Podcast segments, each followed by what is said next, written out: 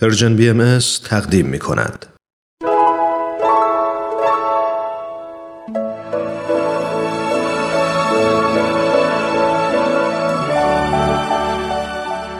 صد پرسش صد پاسخ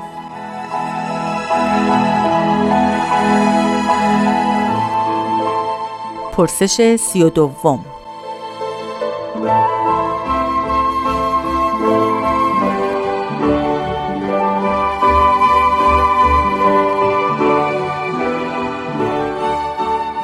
باب و بهاءالله دو پیامبری هستند که در یک زمان ظهور کردند. مگر ممکن است در یک زمان خداوند دو پیامبر برای بندگانش بفرستد؟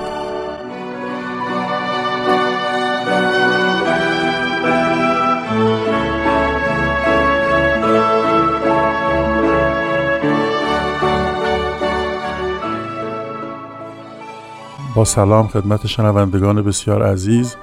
در مورد این سوال باید عرض بکنم که شاید اگر دو اصطلاح رو توضیح بدم نزدیکتر بشیم به مطلب. دو اصطلاح دور و کور در آثار بهایی وارد شده. به این ترتیب که دوره هر پیغمبری رو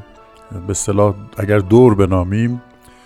مجموعه از ادوار چند پیامبر رو میشه کور نامید. در تقسیم بندی که در آثار بهایی هست از حضرت آدم اونطوری که مکتوب در کتب آسمانی قبل هست کتبی که موجود هست. تا حضرت محمد حدود 6000 سال برآورد کردند این دوران به دورانی که بشر در مرحله کودکی خودش به سر می برده تشبیه شده. و تمام انبیایی که در این کور آدم اومدن در این 6000 سال اینها بشارت دادند به روزی که عدالت خواهد شد صلح خواهد شد وقتی اون موعود ادیان بیاد در حقیقت وحدت ایجاد خواهد شد بین نوع بشر. در این کور آدم در این 6000 سال انبیا کمک کردند که بشر در این دوران کودکی خودش مراحل اتحاد مادی و معنوی خانوادگی و قبیله‌ای و شهری و کشوری رو یکی پس از دیگری در حقیقت پیش ببره و آماده بشه برای مرحله بلوغ خودش که مرحله اتحاد جهانی و بین المللی است. حالا بعد از این کور آدم در حقیقت کوری که شروع میشه به نام کور بهایی در آثار دیانت بهایی ذکر شده. حد فاصل این دو کور که فوق العاده عظیم هست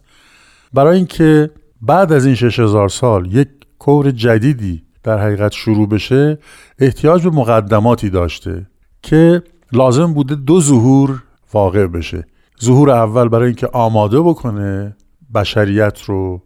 برای دورانی که قرار هست بشریت به بلوغ خودش برسه. یکی از علل مهم برای اینکه این ظهور اول ضروری بوده برای آماده کردن جامعه بشری این هست که در این کور آدم و این 6000 سال گذشته به قدری تعصبات و خرافات و تقالید توسط بعضی پیروان ادیان و رؤسای ادیان به این ادیان قبل بسته شده که زدودن اون از اذهان جامعه بشری فوق مشکل بود. این کار رو حضرت باب انجام دادن که مجد دهنده به ظهور حضرت بهاءالله هستند.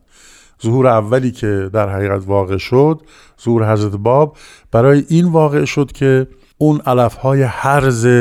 خرافات و تعصبات و تقالید که مربوط به حقیقت ادیان قبل نیست رو در حقیقت از بین ببره تا این زمین آماده بشه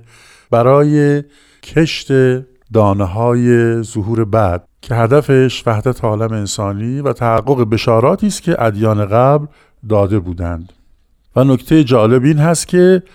تمام این ادیان به همین دو موعود در آخر و زمان اشاره کرده بودند و برای همین هست که این دو ظهور هست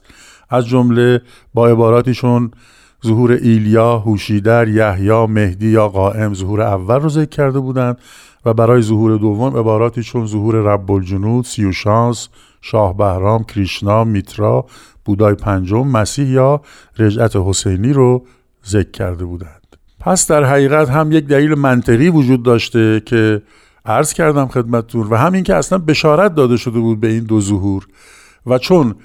این فاصله بین این دو کور فوقالعاده مرحله حساسی در تاریخ بشریت بوده برای اینکه به نتیجه بنشینه اول حضرت باب ظاهر شدند